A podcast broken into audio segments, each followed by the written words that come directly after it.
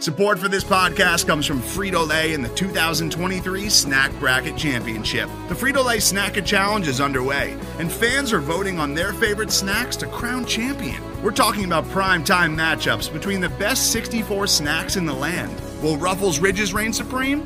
Can Doritos defend their dynasty? Or will Smart Food use their smarts for a surprise upset? Only you can decide. Get in on all the action for a chance to win up to $1,000 or a year's worth of snacks. Let your snacks be heard. Just go to fritolaysnacket.sbnation.com to vote and enter for a chance to win. No purchase necessary. Sweepstakes ends April 3rd, 2023. Void where prohibited. Year's worth of snacks awarded in the form of 52 coupons, each good for one bag of chips. See official rules at fritolaysnacket.sbnation.com. He's to the 45. He's to the 50. Oh, no, he's not. No, he's not going to plant it in the midfield of the O, is he? Wow. Yes, he is. Rattler again to throw. Steps up in the pocket. Throws on the run. Jake Stokes. Touchdown OU. From the OU 34. Ehlinger going deep. Intercepted.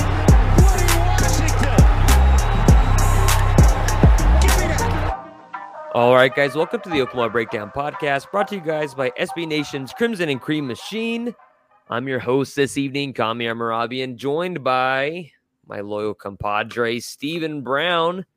Stephen, what's what's there to talk about? Is there anything to talk about? Anything interesting It's lately? just been a these slow week, so Slow I thought week. we'd just do like a short stream, um, Yeah. kind of recap maybe some rumors here and there, and, Yeah. and kind of call it good after that. Nothing really happening. Just uh, just a little bit cold outside. So Maybe some snow. it. Yeah, something like that.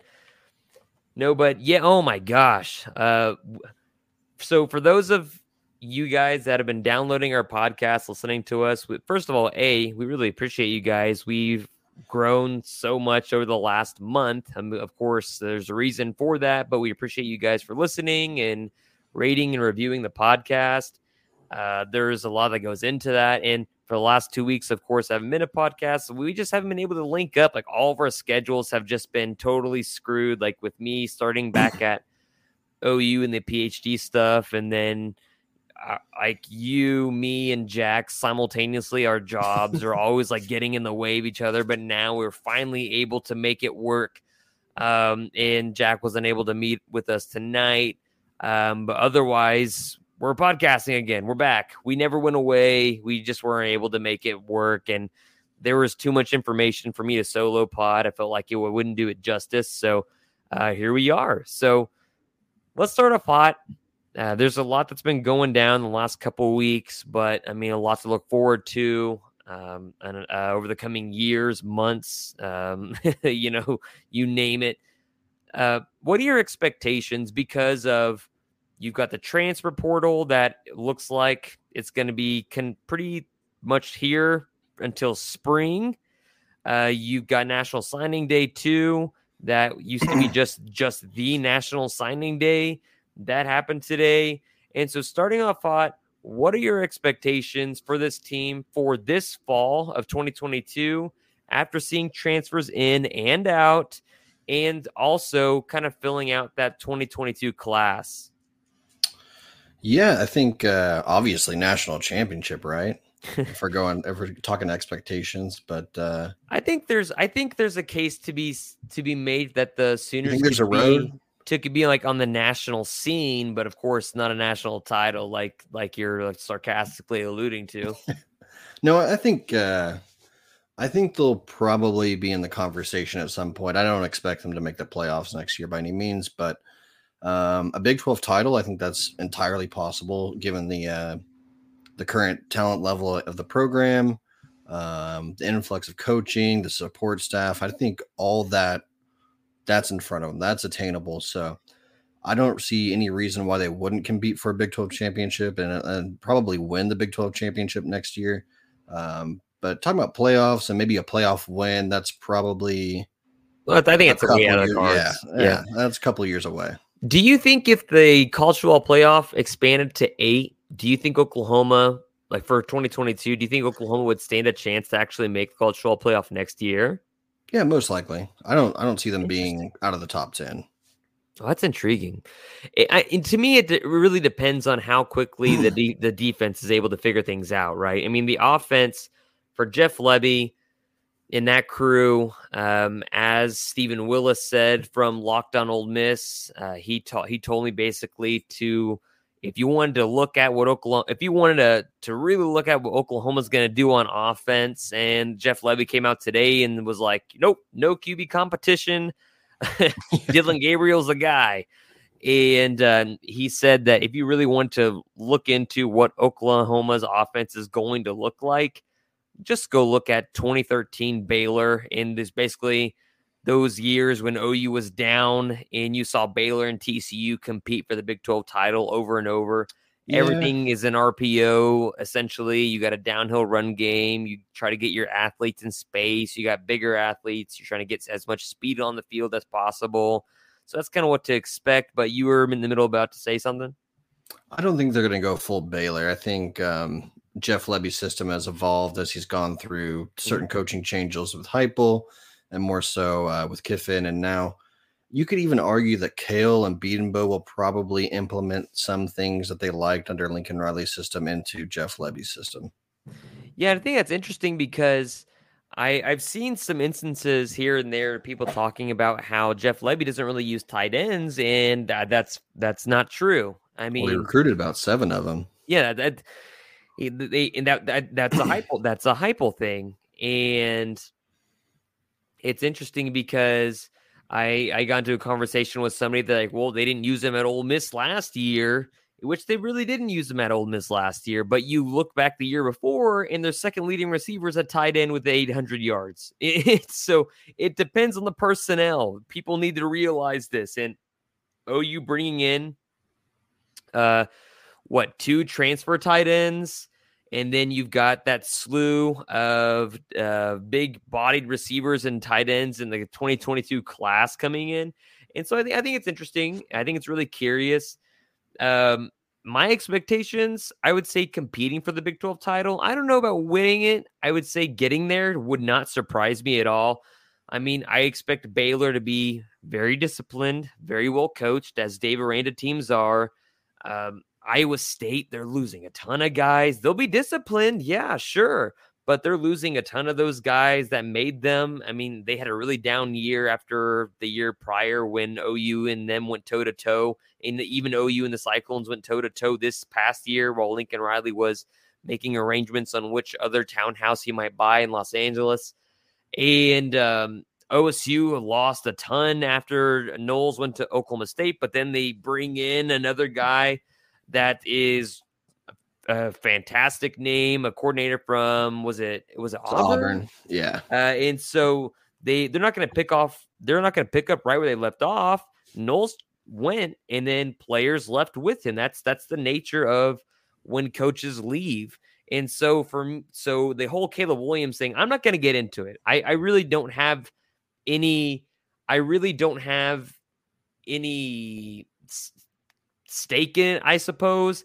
I really don't have any claim to it because we've been talking about this for like the last what month and a half.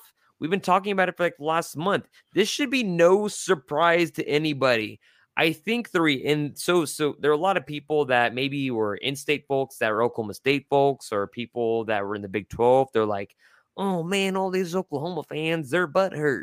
And like, uh, first of all, I hate the word butthurt. I, I, I just don't like it for some reason. I don't know why. But I don't. It, it's not. It's if Caleb Williams goes to Miami, nobody cares. Like, well, people care, but like the reaction is not as visceral as it was. Right. Um. And and so like I'm not even gonna get into it because this is something that people should have seen from a mile away. The writing has been on the wall since Jackson Dart officially like the writing has really been on the wall since Jackson Dart decided to enter the transfer portal from USC and the writing was on the wall even before then. So not even gonna get into that. Um, kind of talking about the class. So so my my view is Texas, they're gonna get better, I think. I think they've actually got coaches in place to actually get them to be in a better spot. You got Gary Patterson on staff now, which is really weird to look at. I think Oklahoma State's going to drop off a little bit just because you know, Spencer Sanders is no longer there. Uh, you got that defense, which you know they're they're missing a lot of pieces. Baylor will be disciplined, but I don't know how talented they'll be. Iowa State, they're losing a lot of guys. Uh, Texas Tech, you know, they'll they'll have a new. They're they're going through a regime change. Um, is, is there anybody I'm I'm leaving off K State. They're losing yeah. Skylar Thompson, but they'll be disciplined per usual and physical per usual. Well, they got uh, what's his name from Nebraska. Oh, uh, Adrian Martinez. I'm really scared, you know. But you know, it, it's just like Oklahoma. They, it's not like the entire team transferred. Did they lose like three guys at the portal? Yeah, or more. Than they've lost more than three guys at the portal. They had Stogner. Rattler, Hazelwood, yeah. all those dudes. Did they lose guys at the portal? Yes, but have they recruited better than nine out of the other 10 teams in the conference?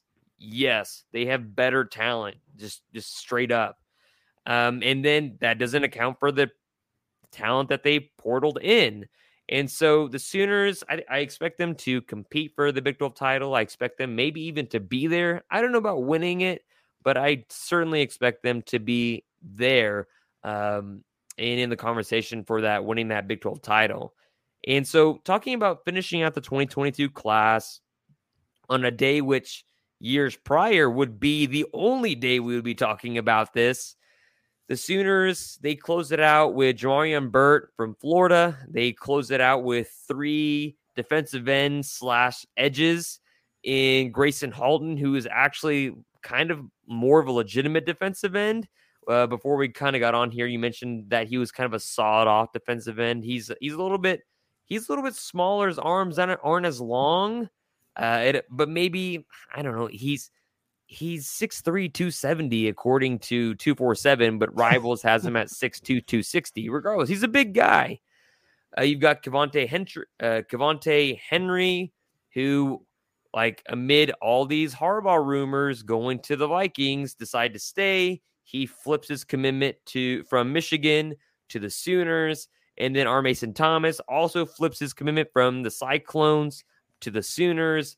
And I, I mentioned how it, it was interesting because, again, you look at all these defensive ends slash edges, and they're all labeled as defensive ends, but you have Halton at about 6'3, 270, R. Mason Thomas at 6'3, 220, and then Cavante Henry at 6'4, 208. And they're all listed as defensive ends, which I think is interesting. Sooners also close out with a really, really good punter from IMG.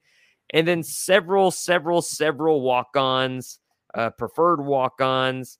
I think Brent Venables is trying to find himself the next Hunter Renfrow, Wes Welker kind of type guy that will replace that will replace Drake Stoops and some sort of slot receiver capacity. What do you think about the Sooners' late push on National Signing Day 2 that lands them actually the number eight spot in the recruiting class rankings, which is its highest in a while?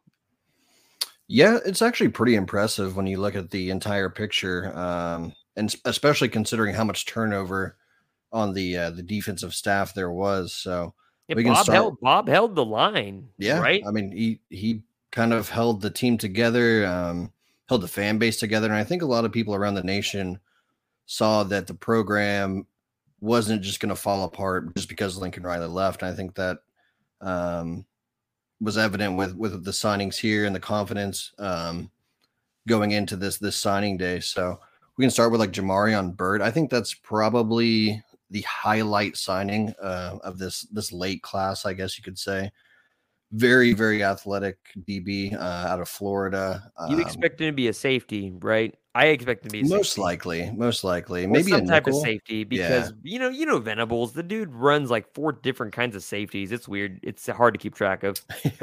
very physical guy, um, very violent hitter. So um, you can kind of look at him as maybe what you wanted like a DTY to be, just not five ten essentially. So. He um, likes to get he likes to get downhill, but he's also really physical at the right. line of scrimmage as a defensive back. I've seen him his highlights. I've seen his Hudl film. The man likes to play uh, press coverage and man. He he plays safety. He likes to run downhill and it doesn't hurt. Suplex somebody in his, his Hudl film. Oh, it's fantastic, and it doesn't hurt that he's 6'1", 175, Yep. Right. So that can that continuation of getting in these big DBs is not stopping. And I think something that needs to be said. I mean, I, I didn't even think about it till just now because he's been committed for so long holding on to Gentry Williams is a Mhm. huge get for Oklahoma. Uh, out of Booker T, my goodness, that's such a big get for Oklahoma, regardless if he was committed or not. And stories came out today that USC, of course, USC, you know, with Lincoln Riley, we'll talk about that clown later. But I mean, they made a really hard push for him. But I guess he he and his family, they've been OU since day one, and um, his mom had some you know things to say about Lincoln Riley about basically like I think I think the quote was you've been dating somebody for 3 years and you found out at the last moment that he's actually been married to somebody else the entire time. And I was like damn like mom's not playing around. And a lot of a lot of recruits they kind of took notice to that over this last weekend right? That there it was like maybe their second or third visit and it was their first one with Venables and the new staff and they're like totally different vibe. I would mm-hmm. 100% send my my kids here to you know play for Venables and to play for the staff and a lot of other things. So I think that's interesting too, right? That the whole vibe is different. That everybody is making notice, not just the players and their workouts, but even the parents of recruits that have visited prior, maybe multiple times. Yeah, and that's something that I think was brought in by the Clemson culture a little bit, um, especially with Venables making it a player first, a family first type program where you aren't going to recruit the player, you're going to recruit the heart kind of thing, um, or develop the heart. Um, so that's just one aspect of Clemson. Obviously, that started with Dabo um, and being kind of like that religious guy. Um, kind of push people off the field, make sure, you know, you're developing as a person before you're developing as a player. So Mhm. that's a Clemson thing. I'm not sure Lincoln Riley was able to convey that as well. Obviously, um, Well, shit, Lincoln. there's a family aspect, but Lincoln didn't even want like his former former OU players around the facilities, and now you're seeing all kinds of guys come out of the woodwork and be like, "I'm so excited!" Like I've been reached out to. Like Kenny Stills just the other day, who was a big proponent in the San Diego Yep. area. He was like, "Yeah, I'm gonna be gonna be. You're gonna be seeing me at OU," and you've seen a lot of players say that. Josh Norman's gonna have some role as far as like welcoming people to campus, and like now you're starting to see this influx of former players back on the sideline once again, which that was never a thing at OU. Adrian Peterson, you've got Josh Norman, Kenny Stills, uh, Roy Williams, all these other guys are now like it, it's like almost seemingly like they're allowed back into the program, whereas under the previous regime, that wasn't a thing. yeah, they would fly like Baker or Kyler in, but you don't really see too many of the mid to late 2000s players showing up too often, Yeah, you, you show off the unless they need their guys. cars. Yeah, You, you if show off they the need their cars. guys. But they'll like call Trent Williams in, but you like you want to like like you said you like with Dabo you want to give this family atmosphere.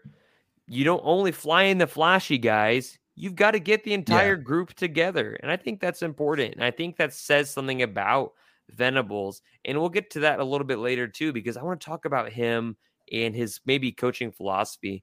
Um, so the Sooners still need guys, though.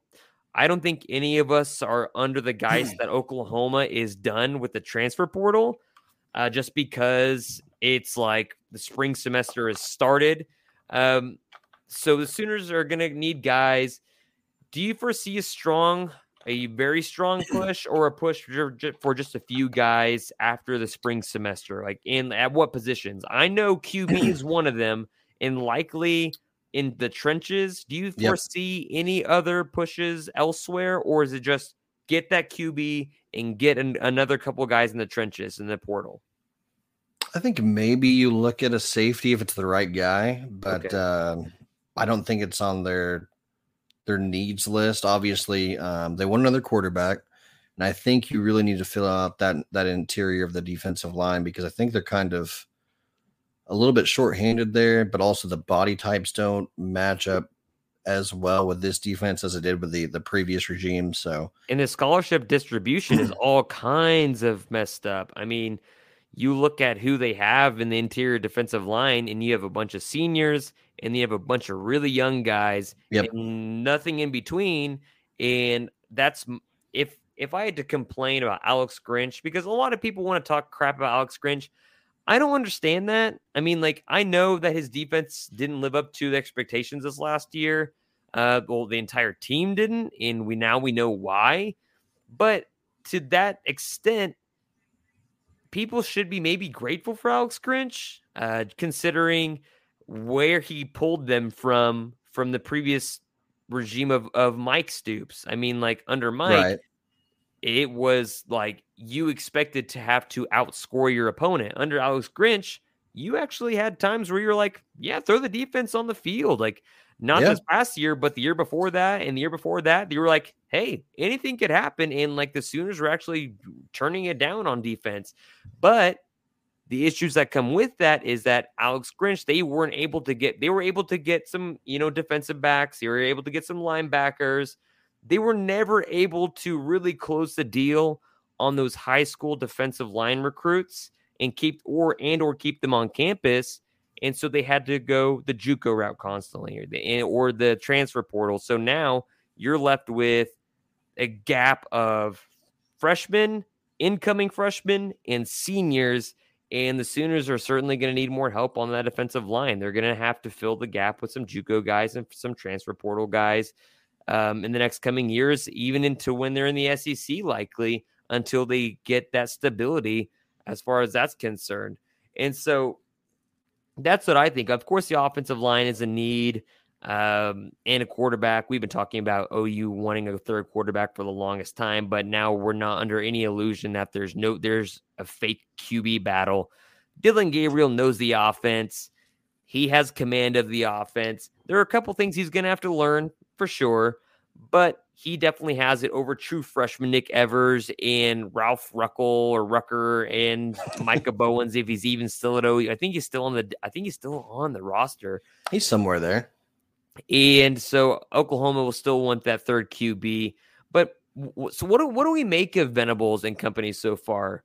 Um, like just in general on the recruiting trail because here's the deal like because you just mentioned it earlier.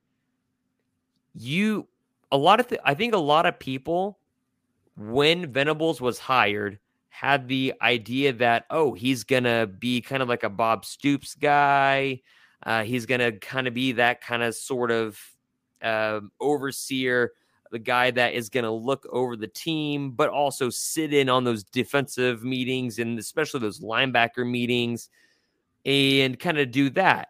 But now it feels a lot more like he's taken a lot of what he's learning from Dabo and is going to apply what he learned at Clemson and take some of Bob's tendencies and kind of mash those together to create his own. And also, it appears as if he's a hat guy. We've seen him in hats a lot more than visors lately. Of course, it's a little bit cold outside. So there's a spring game. We'll see what happens then. But what do we make of that? And in addition, what are your expectations of him in the Big 12, but then going into the SEC and maybe not next, maybe next year or the year after? What do you expect from him?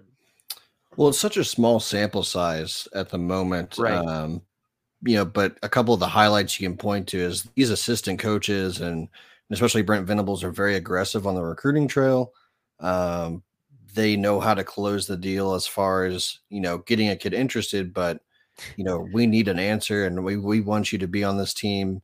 And if that answer is no, we have some other options in place. So They gotta Um, stop with those Todd Bates pictures. They gotta figure out another way because, like, I used to hate them, but now I think they're pretty funny. Like every time Todd, like, no, like Todd is closing the deal for sure, right? But all those images, like, it either looks like he's given like these players like prostate exams, or the the, the last one. I Where he's like- I, I think it was Cavante Henry. teabagged. Yeah, I think it was Cavante Henry that was jumping up, like the, while doing like the jump man pose, or maybe it was I think it was Cavante Henry, and like he was underneath him. So like it was like he almost looked like he was getting teabagged or like he like was a piece of like poop that would just like dropped down because like he was right where his anus would have been. So like he's they've they've got to figure out a different way to like put those images. They've got to figure out a different way to frame those pictures and where Todd is standing so it doesn't look like he's like checking out our the, the prostates of our uh, of Oklahoma's young defensive linemen or people that will play for him. I wonder if we could ever get a picture, like a photo shoot of uh, Bill Bedenbaugh and Todd Bates together. Oh gosh, it would be miraculous. I could see them doing like a back to back, like arms folded, like. Oh yeah. Well, Bedenbaugh would be in shorts. Bro brothers. it's like negative yeah. nineteen outside. Be- Bedenbaugh strikes me as the type of guy that still still wears those zip those uh convertible jeans or convertible pants that you. Oh yeah. You can, you can unzip the the where your calves meet and make them shorts. He he totally strikes me as a guy that still wears those kind of pants. Yeah, he's ready at all times. Like you got to be ready to go, you know, hiking at any moment. You got to be ready for winter weather. You got to be ready to jump in a creek, anything. Yeah, you know, it's so hilarious. Oh my goodness. that is wonderful. But like what, what do you think about Venables? Because it's pretty clear to me, and I'm sure to you as well, and everybody else, that not only is he getting the team ready uh, for the Big 12, as of course, uh, because like it's the Big 12 but he's definitely getting this team ready, especially in the trenches for the SEC. As yep. you've seen who he's going after, guys that they're really looking forward to for the 2023 class before they make that jump either next year or the year after. And it's pretty clear that they're really trying to close that gap pretty rapidly. And so, what's your take? What do you think about him getting SEC ready? Because he's he's a guy that he's faced a lot of SEC opponents. He's been to the college football playoffs several times. Yep. And typically at the beginning of each year at Clemson, they would play an SEC team. So he's had his year in and year out of what to expect from those SEC teams. Yeah, and I think this is kind of where it gets interesting as far as you know what we saw in this short period getting this this class together and what we might see in 2023. Um, I think there's a there's a good part of the fan base that was a little disappointed in the star ratings of some of these guys that they landed today. But, you know, give this staff some time, let them build some credibility, let them rebuild some relationships here and there. And I think you'll see OU be very, very aggressive as far as pulling in talent um, into the program. And I think one school that, you know, will get people excited is IMG Academy, which Clemson recruited very, very heavily, and a lot of those guys have relationship with uh, the Brent Venables, Chavis, uh, obviously, you know Todd Bates. So I think Oklahoma will probably push for IMG in 2023, and especially more so in 2024.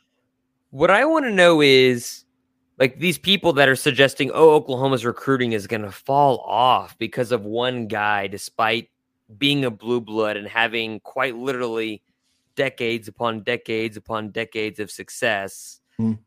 When did Oklahoma become detached from like when did Texas and Mexico detach from North America and just float and, and just drift southward to where Oklahoma could no longer recruit DFW guys? where they can no longer recruit Houston guys. Am I missing something that Oklahoma did that Nebraska decided like you know I, I don't understand that this thinking like oh Oklahoma recruiting is going to be so awful because you know they're going to a place where it's harder to win. Like it's like Oklahoma is going to be just fine. Like they yeah. are right next well, door to Texas. They've got Tulsa talent right there. And of course they are developing they're they're trying to develop those pipelines still in California still in in with Roof and Venables and Bates and all those guys in the southeast, that those are going to become pipelines too, especially once Oklahoma goes and starts playing the Southeast Conference and actually goes and like you know you see opposing fan bases and Oklahoma's going to be far more apparent to those players that are going to be maybe playing for Oklahoma down the road or those prospective recruits. Yeah, and you just look at like um look at like the offensive turnover when uh when they brought in Lincoln Riley and and they had to go recruit in the 2016 class. Um that class was, you know, more or less not the best you could pull in. And then you look at 2017, they're pulling guys like uh, CeeDee Lamb, Trey Sermon, um, several offensive linemen. Uh, I believe Charleston Rambo's in that class. Grant Calcaterra's in that class. So it's it's just give it some time before you kind of hit the alarm on oh you're just going to go after three stars for the rest of their life. Yeah, and and I think I think people are just they're they're underwhelmed because like oh it's National Sign Day, Oklahoma got three stars. And then, it, and of course, it depends on what recruiting service you use. I mean, like some might say you, Oklahoma split it and got a couple of four stars and a couple of three stars. At the end of the day, it's always been about evaluation. Simply put, Danny Stutsman was a three star. Sam yep. Bradford was a three star. Now, am I saying like, oh, you know, you got to these three stars, you want them? Of course, stars matter. They do matter. You look at the Super Bowl, you look at the NFL. Who's making it to the NFL more often than not? Not three stars, they're four and five stars. So they do matter, but evaluations matter as well. And so, like, if I were to, I, am willing to go out into a limb and say Jamarian Burt is probably likely to have a better career than Gracen Halton at OU, uh, just strictly because the way Brent Venables likes his secondary to run. And Jamarian Burt is a three star in R. Mason Thomas. And so, again, there's just a lot of guys that, heck, even Iowa State, you have three star, but five star heart guys that really developed and they're going to be heading towards the NFL. Same thing for Baylor. Again, it's all about evaluation and then taking that talent and then making them better. I mean, like Texas has out recruited OU pretty much every single year besides the Rhett Bomar, Adrian Peterson year. And Oklahoma has year after year, most often since 2000 and 99 or whatever, beaten Texas more often than they haven't. And so it, matters about talent evaluation, but also what you do with that talent and where you put that talent. And I think people were just underwhelmed because it was, oh, three stars, but it's National Signing Day too. Everybody commits on National Signing Day one now. So it's kind of like slim pickings for those 2022 prospects. So I think people need to pump the brakes there on the worries about that. I don't understand it, but at the same time, I, I, I, I kind of get it if you loosely follow recruiting and you just look at stars. That kind of makes sense we got to talk about this Latrell McCutcheon saga. We've been I've been waiting two wait two weeks to discuss it because like nobody's surprised by the Williamses with Mario yeah. and Caleb. Everybody expected that. Everybody did. The Latrell McCutcheon stuff, that's a little bit weird because you have dad tweeting out fuck this coaching staff. I should I, I should have I should have given a given a trigger warning for people that might be listening to this in their cars. We'll say we'll bleep it out and then say we forgot yeah. to. Yeah, that's true. That's what that's what we'll do. Uh, so you've got Latrell McCutcheon's family like being very vocal on Twitter throughout the season. F this coaching staff. I, I, I censored myself. Not that it matters.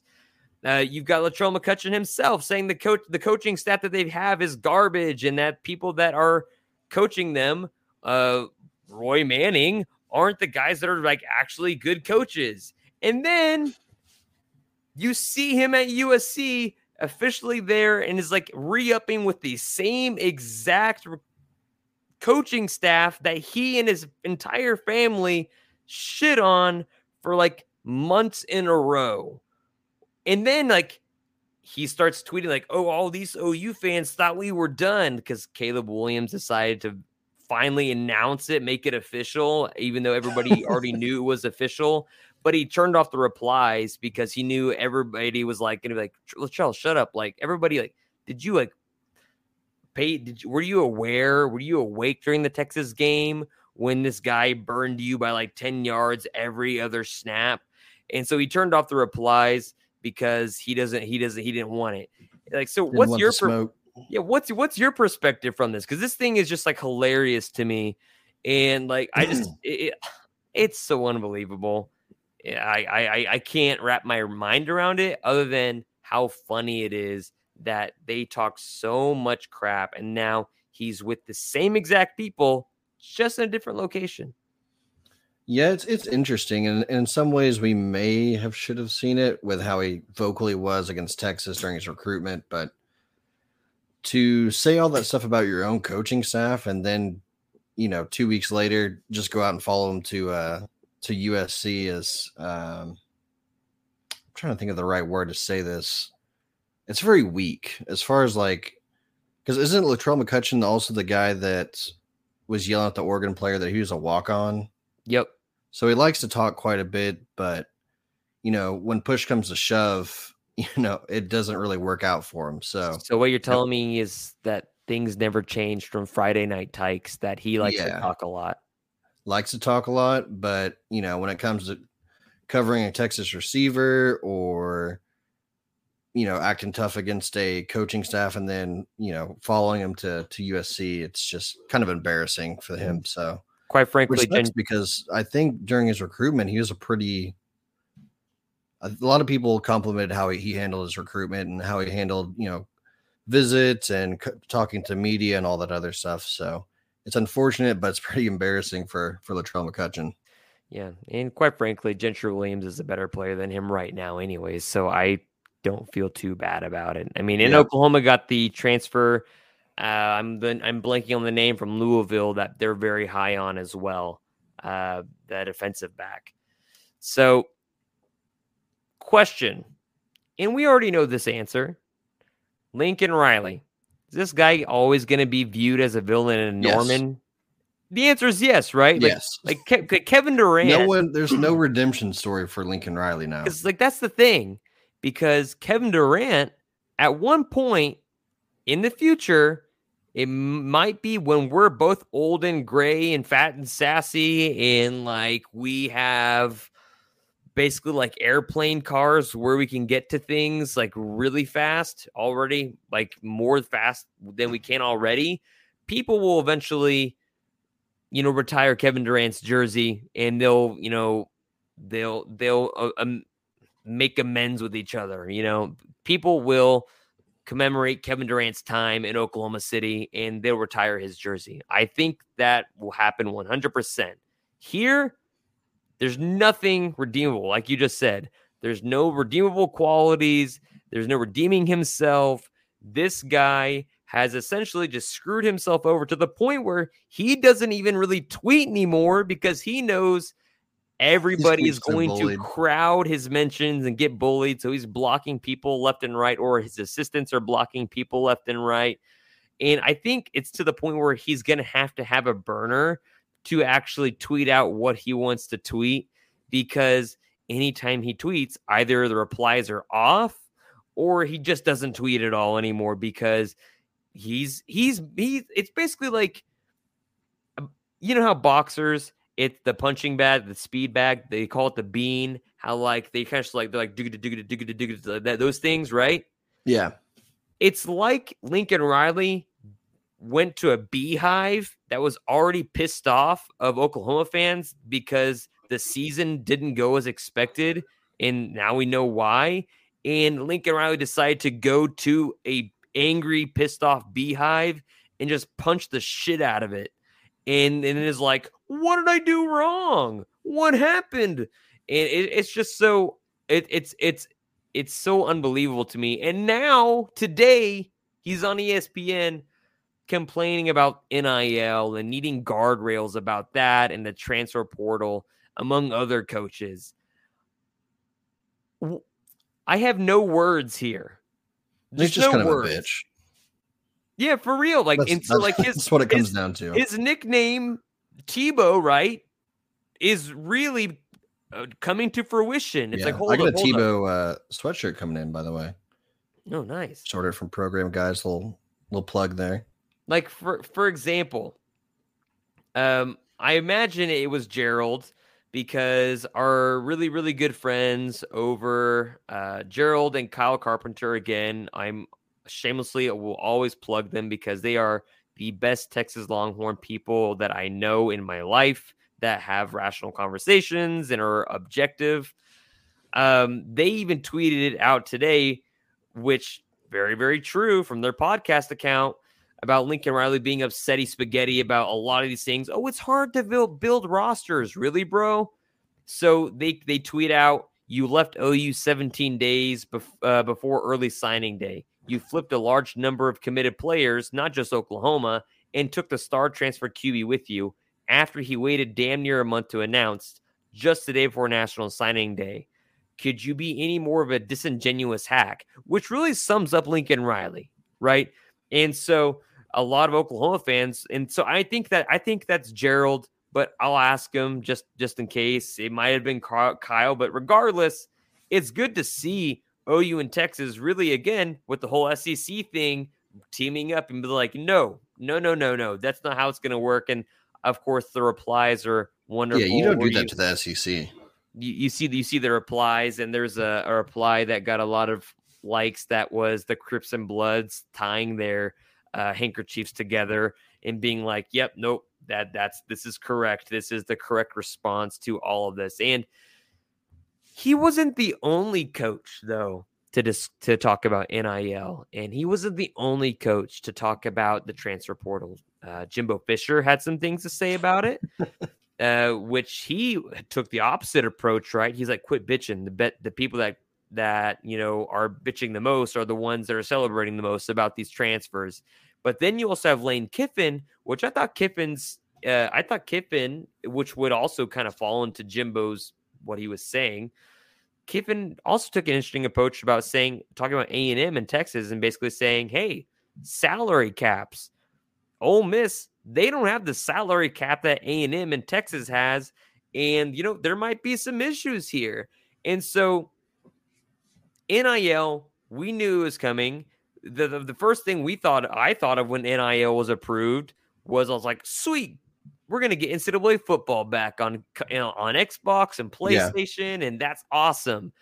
Um, and then there were some, you know, there were some warning shots of like, hey, it could go a different way. There could be some things happening that maybe you aren't expecting. So there weren't necessarily signs on how NIL would really impact college football, but there were some ideas and some guesses. And so we're just seeing the immediate impact of NIL. We're seeing the immediate impact of that one transfer rule. Do you see maybe any further residual effects of that? Yeah, I think uh, NIL is going to look a lot different two years from now than what it did today because there is obviously we're in the wild west of recruiting again. So mm-hmm. um, you look back at when, except this time it's legal.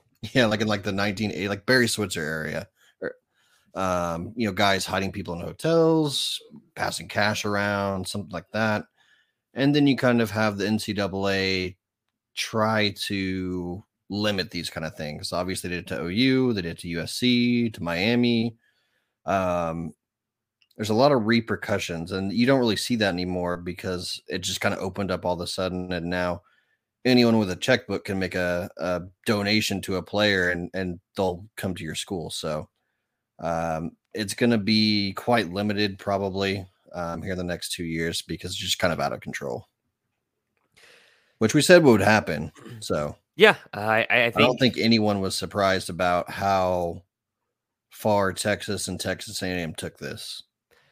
And to that, I think Oklahoma's going to have they're going to have a, their work cut out for them, and I think that's part of uh, that's another big part of the reason that Oklahoma's really stressing that family environment uh, because there are certain things they just can't make up for money grounds wise. Now, we'll moving to the SEC help? Yeah, sure, but that's also going to help Texas too.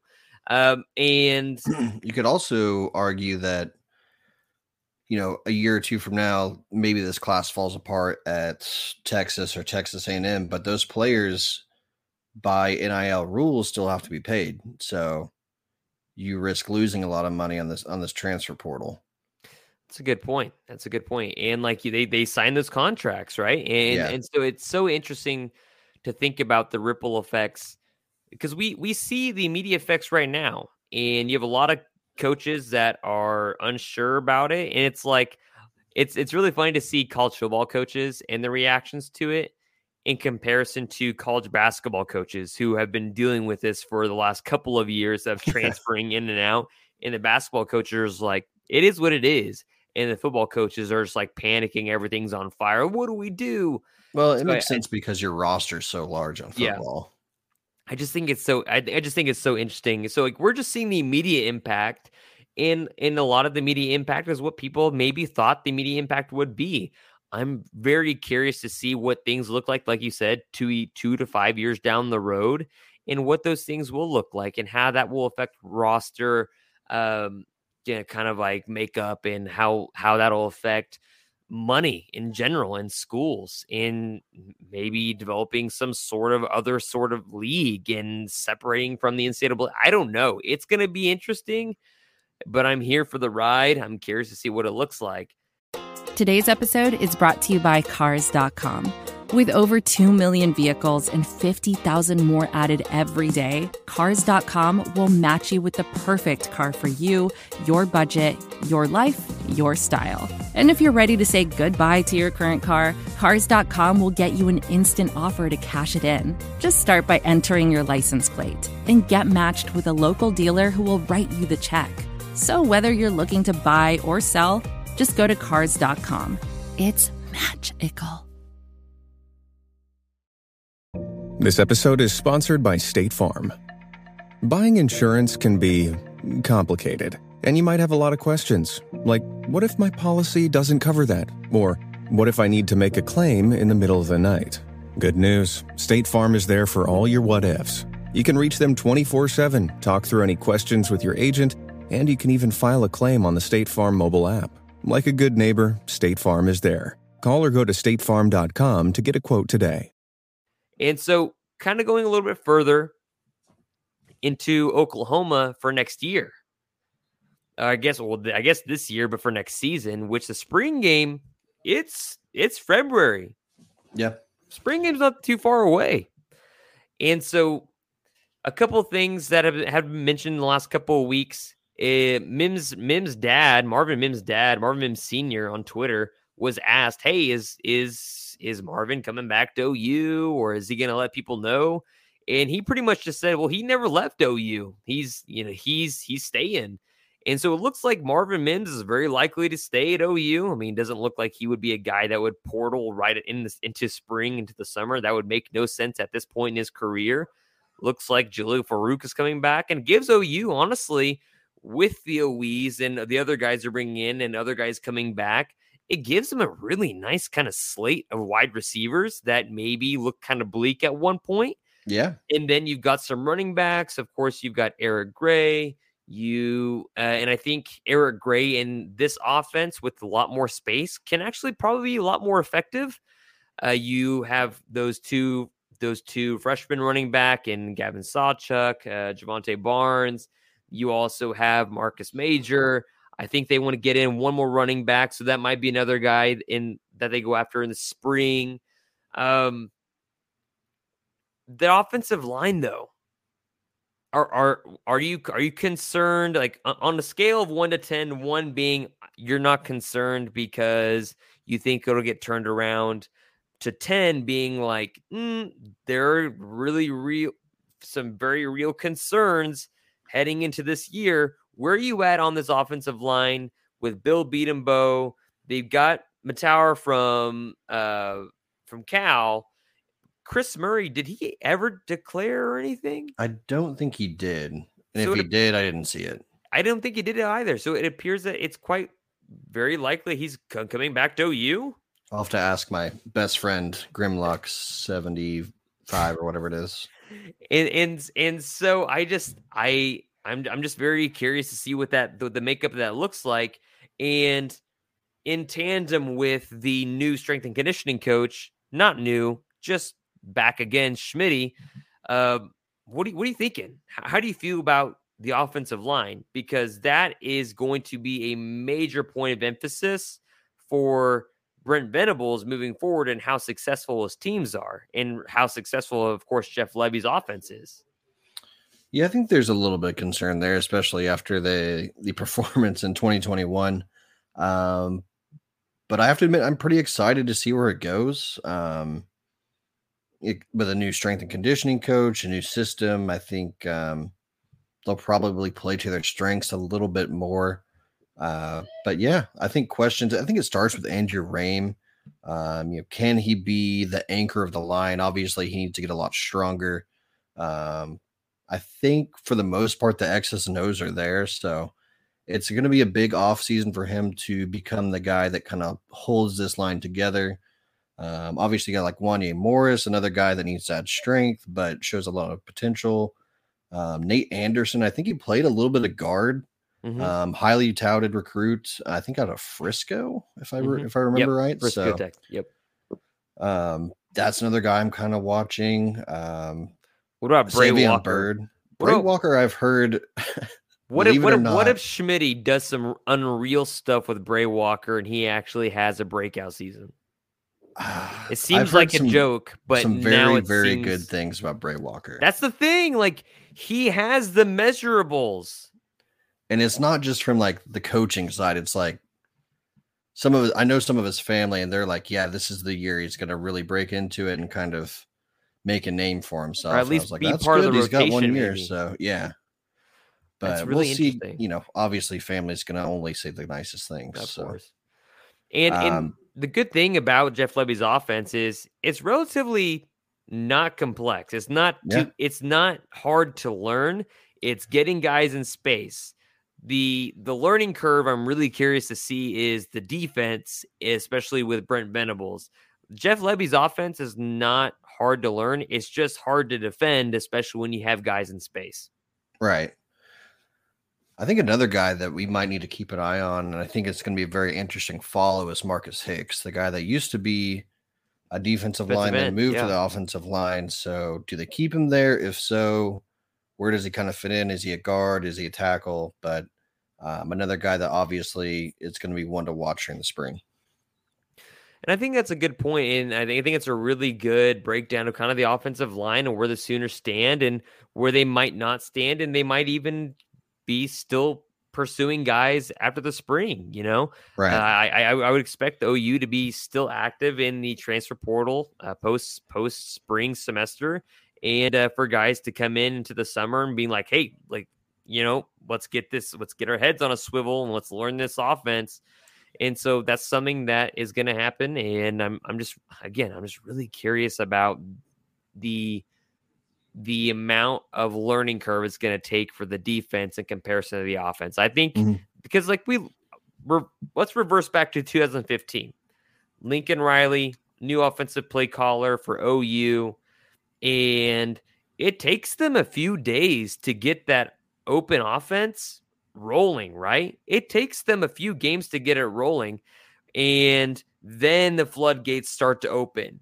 And because the players feel more comfortable in the system, etc., the defense that has never had to like like the defense for the last few years, they simply are looking down at their wrist and like, oh, that's the call. All right, I have one simplistic motion that I'm supposed to be where I'm supposed to be, and I make this action. Whereas Venables, his his coverages are incredible. To where it's like, is it man? Is it coverage? Uh, is, is it man? Is it is it zone? Uh, the answer is yes. Uh, th- there's a variety of things going on. There's a lot of movement. There's there's a lot of faking out of the quarterbacks. You play mind games just with the secondary, and if you're able to get pressure with your d- defensive front four or five, that makes things even more difficult. So I'm curious about the learning curve for the defense because one of the big gripes about Venables before he was on his way out, despite the fact that his defenses when he was on his way out weren't even that bad. Like I'm talking top 50 defenses, top 60 defenses where people would have loved to have been at when Oklahoma went to the playoff against Alabama and against Georgia, where they probably would have won national titles if we're being honest. And so there's this constant narrative now that Oklahoma is going to have this weird Nebraska esque fall from power. So there's there's he's a professor, he's a journalist. Mac Engel in the DFW area wrote a piece about Oklahoma, how they would backslide a bit, and he said they wouldn't turn into Mizzou and you know lose five games a year, but he said they would certainly take their losses. He his headline was this: was that Riley didn't think he could win the SEC like the Big 12, basically. So he dipped to a lesser conference with more resources than everybody else other than Oregon. That's essentially what the headline was. Basically, he dips for better opportunity because he didn't he wasn't sure about the SEC. He mentions Oklahoma doesn't didn't hire an established head coach. Mac, if you would have done your damn history, Oklahoma hasn't hired an established head coach in how long? It's been over two decades, Mac. Like Bob Stoops was not a head coach. Yeah, would have been an assistant. So everything has been an assistant, you know, in this new millennia. Everything has been an assistant, like into this head coaching opportunity. So that doesn't check out. And then he also mentions that Riley didn't want S- want the SEC because he could be fired for not meeting those expectations. Which then why isn't the headline Riley is basically not wanting to go to the SEC because he fears that he can't meet those expectations and he fears being fired? That should be the headline, not Riley go dips out of Oklahoma because he doesn't he had questions about the SEC. No, in the article, quite quite frankly, it specifically states Riley didn't think he could win anything in the SEC, and he dipped out for USC, where they have pretty much more resources than everybody combined, other than Oregon in the Pac-12, because nobody takes Pac-12 football seriously, and quite frankly, the Pac-12 is probably the easiest Power Five conference. That that that's it. Yep. And so why is there this constant narrative Oklahoma is going to backslide like Nebraska, just completely fall off a cliff? I think it's just because it's one national brand uh, moving conferences, but there's it's not really the same in any way. Um, obviously, Nebraska left for greener pastures, which was greener meaning money, um, but they left a lot of the football stuff that made them special behind. They never really tried to keep what Nebraska was intact, and I think that's where they went wrong. Oklahoma, being a national uh, a national brand, um, close to Texas, has plenty of avenues nationally. Um, I don't think that their talent is just going to leave them overnight like Nebraska did. That just doesn't make sense to me. Yeah, I agree. And again, Nebraska, they changed conferences because of Texas but they changed conferences and now no longer had that pipeline to Texas because they were never playing in Texas anymore. Yep. So who are they going to recruit from? Ohio? No. You got Cincy there. You've got Ohio State there. You got Michigan there. You're not going to beat out those guys that are, are that are constantly going to these championship games, especially in the middle of your freaking realignment. Doesn't make any sense.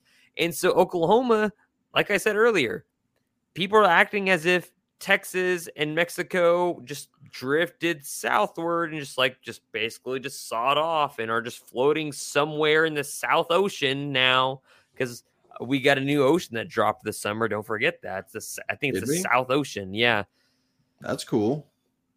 But it, it's the name an ocean. What? Who gets the naming rights to an ocean? That's a good question. I think I think it might go to like some environmental thing, some environmental agency, and then like they talk about it from there and have several meetings and then go to like map makers and or people that are in charge of I, I don't know cartographers. Good, yeah, like who who is in charge of naming seas and oceans? Like obviously we know who's in charge of naming countries but who's in charge of naming those like like those things? We don't. I, I, That's a great question. I don't even know that question, and I'm supposed to know that answer. Um, but yeah, no, it's it's it's just so interesting that he's like, oh, they're not going to turn to Mizzou, but they're certainly going to take their losses. Well, yeah, no shit, Mac. They're going to be in the SEC. It's a really, really tough conference, pal. Like, not playing duh. Kansas. You're not, yeah, you're you. And even Vanderbilt is better than Kansas. Kentucky, which was once laughed at, is now an actual good football team because they have Mark Stoops there, which Mike is joining him, which is, I, ooh, I didn't, I just realized that again. That's gonna be fun. I'm curious to how that'll work special. out. All right, I got some overs and unders for us. Are you ready for these? Yeah, let's do it. All right. Over under. Oklahoma averages 37 and a half points per game this season because of the offense. Because this offense, as we know, we've seen it literally in action against Oklahoma. You've seen it in action at UCF. You've seen it in action at, at Ole Miss, although there are variations that Lebby's going to add to that, along with, like you suggested, with Cale and Bill. 37 and a half. It's a wide open offense that's meant to score points. What do you think? I'll go. It's tough. That is a tough one. I think I'll go the over. And I think this is my reasoning behind it.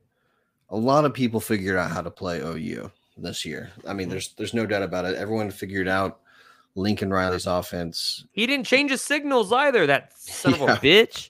So Like, it the players would come off the field and be like, they know our plays. Sorry, I had a moment.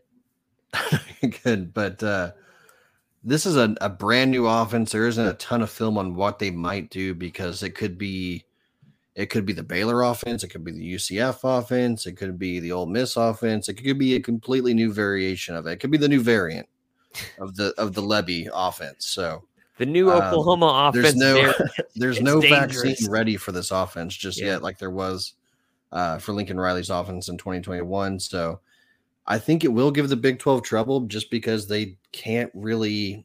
There's no mold for it yet. There's Yeah. no there's no blueprint to stop this offense. Like so- you're looking at game film from UCF, you're Yep. looking at game film from Ole Miss, and you're looking at game film from uh, from Baylor, and trying to figure out what the hell Oklahoma is doing. Uh, defenses will be working at here. Here's a here's another good one for you. Defenses will be working at warp speed, trying to figure out how to stop the Oklahoma offense because like it's a good thing to come to come into this season. Dillon Gabriel knows I'm not going to say the entire offense because there are wrinkles that Lebby is going to add Right. along with Cale, along with Bill, and along with what Venables wants to run.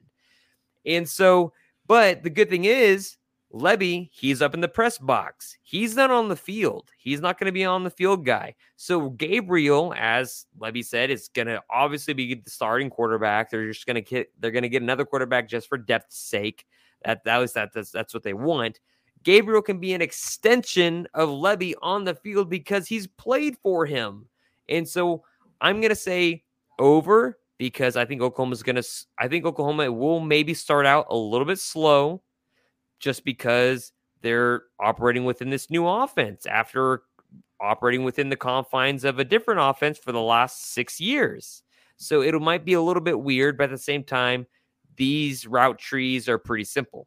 So I'm very curious to see what that's going to look like. But I'm going to take the over on that one as well. I think he'll average at least 38 points a game. All right. Over under. Oklahoma limits their opponents to 24 and a half points per game. I think I'll take the over on that as well because I think there will be some hiccups in the defense with a, new- a new learning curve and especially um, the body types aren't all there for this defense just yet. Obviously, it can change if they get a couple key transfers, but those guys, to our knowledge, aren't in the transfer portal right now. So um, I think there will be some ups and downs. There'll be more ups towards the end of the season, but they'll take their hits, and I think I'll, I think they'll take the over on that one. So I'm going to say I'll, I'll go both ways here just to play devil's advocate, right? You could say you could take the under if the defense really, because it was pretty clear Venables is coming to Oklahoma, Miguel Chavis, Jay Valai, Todd Bates, Ted Roof, if you want to throw that in there. I mean, we all know who's running this defense and the linebackers. It's Ted. and I read it on the uh, Sooner Sports release. And it's interesting to think about it because you saw a lot of offensive players leave as soon as the coaching hire was announced and Riley left. You didn't see those defensive players leave. A lot of those guys stuck around, and I'm talking like high quality guys like Billy Bowman, Woody Washington, Clayton DJ Smith. Graham, yeah, Clayton Smith, Danny Stutsman, DaShaun White. You've got guys that know what the hell they're doing, that have a lot of playing time experience. Kelvin in- Gilliam would be a name to watch on that. Yeah, and, even the younger guys like Ethan Downs, they've got they they got experience too.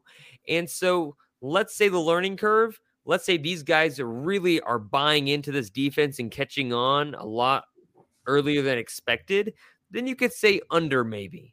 But at the same time, I would agree with you in saying it's going to be over 24 and a half. Not to say that, oh, Oklahoma's going to average more points given up than they are scoring. I like you said, I think Oklahoma's average to limiting opponents to, to the amount of points they're scoring will go down as the season progresses, as they feel more comfortable with the defense, as they feel more comfortable with the calls, and as of course, as they start to speed up their uh, their pace of play because they know where to be and know what to do in those moments. Whereas they might hesitate in the beginning because they're like, "Am I making the right play?" Those are the kinds of things that run through their minds as they're going through these offenses because uh, Brent Venables' defense, we know, we said a million times, they're very multiple. They do a lot of things. And so that takes time to develop. Over under, because Lebby likes to run the ball. Sooners, one and a half thousand yard rushers. Sorry, my dog was having a dream. Um, over under, I'll go under. I think they'll only have one. I think um, I'll go with Marcus Major because he makes the most sense as a all-purpose back. Uh, I like Eric Gray. I think I, you know, what we saw against Oregon is what we kind of expected to see all season. I think we'll probably see that version of Eric Gray more often, but um, I don't see him getting a thousand yards. So I'll just go under. Yeah, no, I agree. I think Oklahoma uh, only has one thousand yard rusher. Yeah. I think that part of it is because of the new offense. I think part of it is whoever they start, I think, is going to end up with a thousand yards. But I also think another part of it is Dillon Gabriel is going to be in, in that QB run game, a lot of things they run is an RPO, and he's going to take carries away from those running backs. Of course, hopefully not too many times where he gets injured like this last season. Uh, but I think they'll have just one 1,000 yard rusher, but then you have like maybe like a 600 yarder and like a 400 yarder. So I think there's there's a lot of time for that. Of course, Oklahoma might want another running back through the portal, so who knows? I think Oklahoma is definitely going to play um, at least one of the two between Barnes and Sawchuk a lot more. I think Sounds we'll like see Barnes might be the guy. Yeah, I think we'll see one of those two guys get extensive playing time.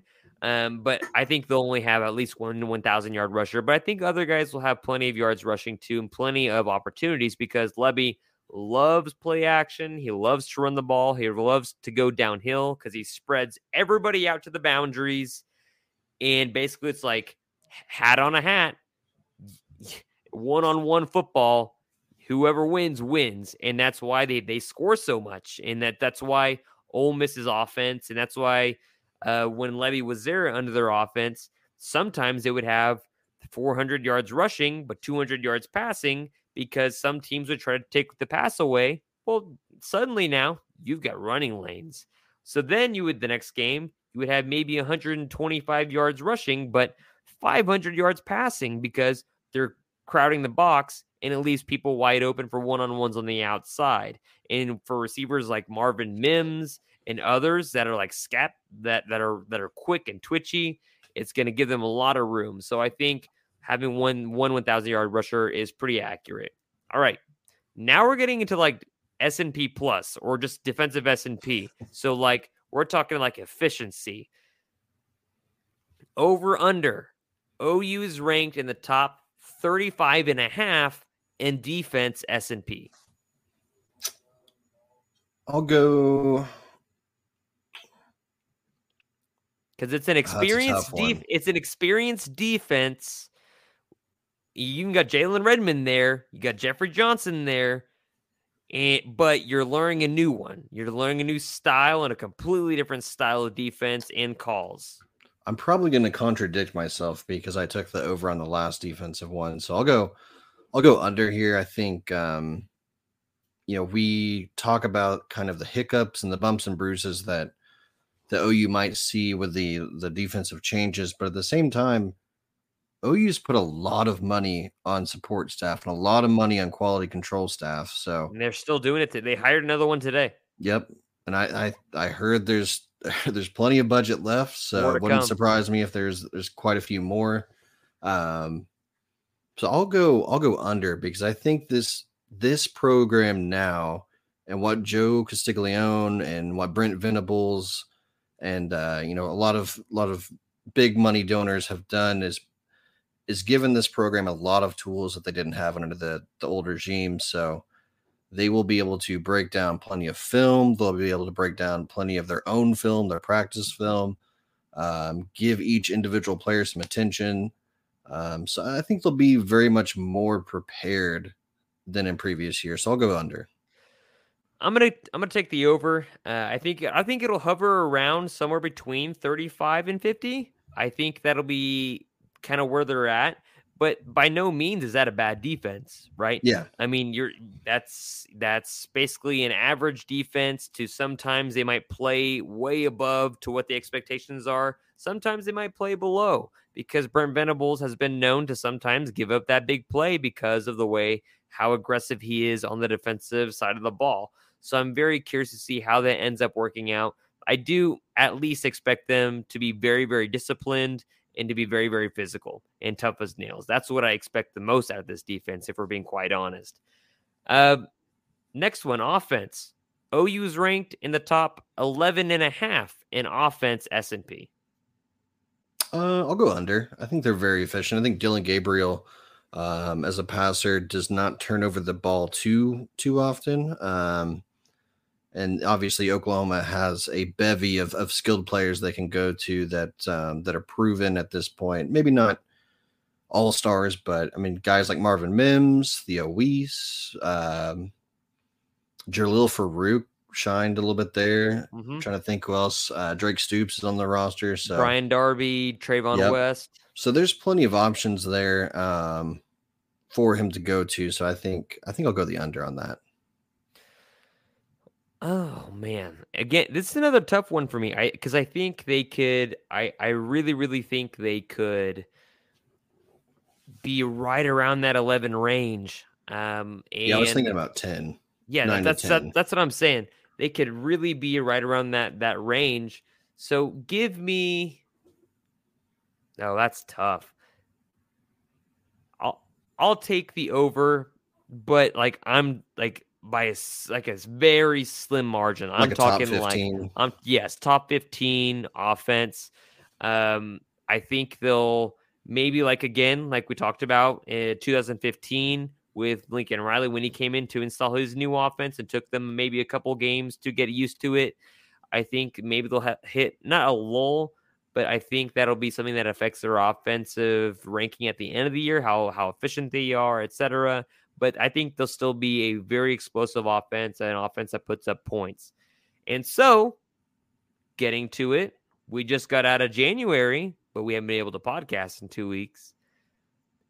Some New Year's resolutions, and this can be for one person, it can be for multiple people, it can be for a coach, it can be- be for a player. Is there any New Year's resolution for 2022 that you would like to see this Oklahoma Sooners team really ha- have happen? For the team, I don't know. I have to think about that one. I'll go. I guess we can start off with individual. I'll, go with my guy Bill Bill Bedenbaugh. I think he needs just needs to improve his drip. Throw away the shorts. Get some like um oh, what do you call those? The the pants you can rip some rip away pants. Oh yeah, the tearaways. Yeah, so you can have some shorts underneath, but when you need to like when it's go time, you just pull those things off. You don't need to unzip them anymore, Bill. That's that's 1990s. This is 2022. The pullaways are the new thing. And get him a chain too. That's fair. Yeah. What? Oh, what kind of chain? Are we talking like big chain or like modest, like just like See, I like to have a modest one, simple I gold think- chain? I think Bill's such a big personality that he needs like a 24 inch like gold chain. So you're talking about like him showing up Joe Burrow, Joe Joe Yeah. Shiesty to the Might even have a AFC cigar too. AFC title game with a massive Nike gold diamond encrusted necklace rolling up to game day. Yeah, I could see that. That'd be cool. That'd be a lot of fun. Oh man, for a, a New Year's resolution for me would be and heck, oh man, I didn't even talk about defensive players. I didn't I didn't even talk about defensive players earlier, like Key Lawrence coming back. That's gonna be a big deal for Oklahoma as well. Uh New Year's resolution, Billy Bowman, be on the opposite end of embarrassing photoshops. Um, or not photoshops, but just photos in general. Billy Bowman has uh, suffered his fair share of stiff arms where he is being planted into the ground with his face uh, where uh, the rusher or the guy with the ball has Oh yeah, his yeah. hand on Bowman's face. It didn't just happen during Texas. And so Bowman's going to get a little bit bigger. Obviously, he's not going to tackle as high because under Brent Venables' defense, they're, of course, more disciplined and they actually teach defense and tackling and when to actually look for the ball, unlike Roy Manning, who's actually a linebackers coach. And so that's what I would say is is is Billy Bowman just really trying not to get postered this time and really focusing on the fundamentals of of uh, defensive football because he came into OU being kind of like a tweener. He could play wide receiver and slot and be a really really good guy there. He could play nickel or corner, not cornerback. We saw that this past year, but maybe he was a freshman. That's not kind of it's kind of unfair to judge him off of that. But you saw him play nickel and he was okay there. So we'll see. I mean, but I'm, I'm really curious to see what what what looks like there. A little bit of shooty hoops. The men they looked really really good. Men's basketball looked really, really good, but they've they've recently lost I think like seven out of their last nine or something like that. Again, the Big 12 is just a really tough league. The women are playing right now um, against Baylor. Again, a- another highly touted team in the Big 12, and they're winning by one point after a third quarter. Heck, I mean, like, now I feel like Sherri Coale has robbed the University of Oklahoma even more after seeing what Jennie Baranczyk has done with this team. I mean, like, seriously this, this Oklahoma women's basketball team has not been relevant since the Courtney Paris since Courtney Paris was at OU since the Paris twins. And that's been that that's been a long time ago. It's Fif- been more than a decade. Years, Yeah. Thirteen it's, years. it's it's been more than a decade. And Jennie Baranczyk comes in with a you know with a transfer or two, and suddenly they've only lost like two games, and she's in running for coach of the year, not just the Big 12, but nationally, and is beating ranked teams left and right. Like they deserve all that credit. I know you're not big uh, a big hoops guy for OU, but I do know this about you and in any information that you'd be willing to tease or maybe even give out for people listening to the podcast. There's some certain maybe building developments in the uh in in the Oh. near future for Oklahoma that people might be aware of. I, and I think you've even pushed it out on Twitter maybe once or alluded to it. Is there any inkling you would be willing to give the listeners, or is that something you'd like to save for later? Yeah, I can kind of go into depth with it. I think um, obviously one of the criteria for the the Brent Venables hiring, and also with that Turnipseed would have been how do we take OU's already really good facilities and continue to build on them. Um, And that's kind of been a struggle in the past with the fundraising and obviously the stadium um, upgrades, the press box, the north side, all that stuff never came to fruition. But um, it does sound like OU has found some money to to make slight improvements across the current um, current facilities, and those would be, I think someone's already touched on some of the medical facilities as far as just like getting like. Uh, I think there's like a chiropractor in another room, but now they're gonna do like uh, those cryo tubes. You know what I'm talking about? Oh yeah. People jump into. So I think they're gonna add a few of those. Some of those float tanks I think are going to be involved. I think they're going to remove the barber chair and Nobody used it anyways. They all went to scissor hands or Yeah. they, they, they all went to scissor Yeah. hands or their teammates' dorm rooms to get their hair done. They did not use that barber. sh- It was a cool it was a cool idea at the time, but nobody used it. Yeah, I think they'll they'll get rid of that one. It wouldn't be surprise me if there's like a VR golf somewhere mixed into that. So um, there's a lot of plans to kind of push some new stuff in that they can because there's not a ton of room. They don't want to move the gym just yet um, to put in the the dining facility. And then on the other hand, I think the Bud Center is probably going to get demolished. Um, that hasn't really been finalized by any means. So this is just kind of uh, assumptions at this point, but it does It's, seem specu- it's like speculation. it's and- speculation. yeah. So it does seem like that's pretty probable um, that the Bud's going to be gone. I don't think they're going to try to retrofit it at all. I think they're going to do a, a brand new facility for some of the new staffers. And, and hopefully, I think it's going to be more of a practice facility with offices in it.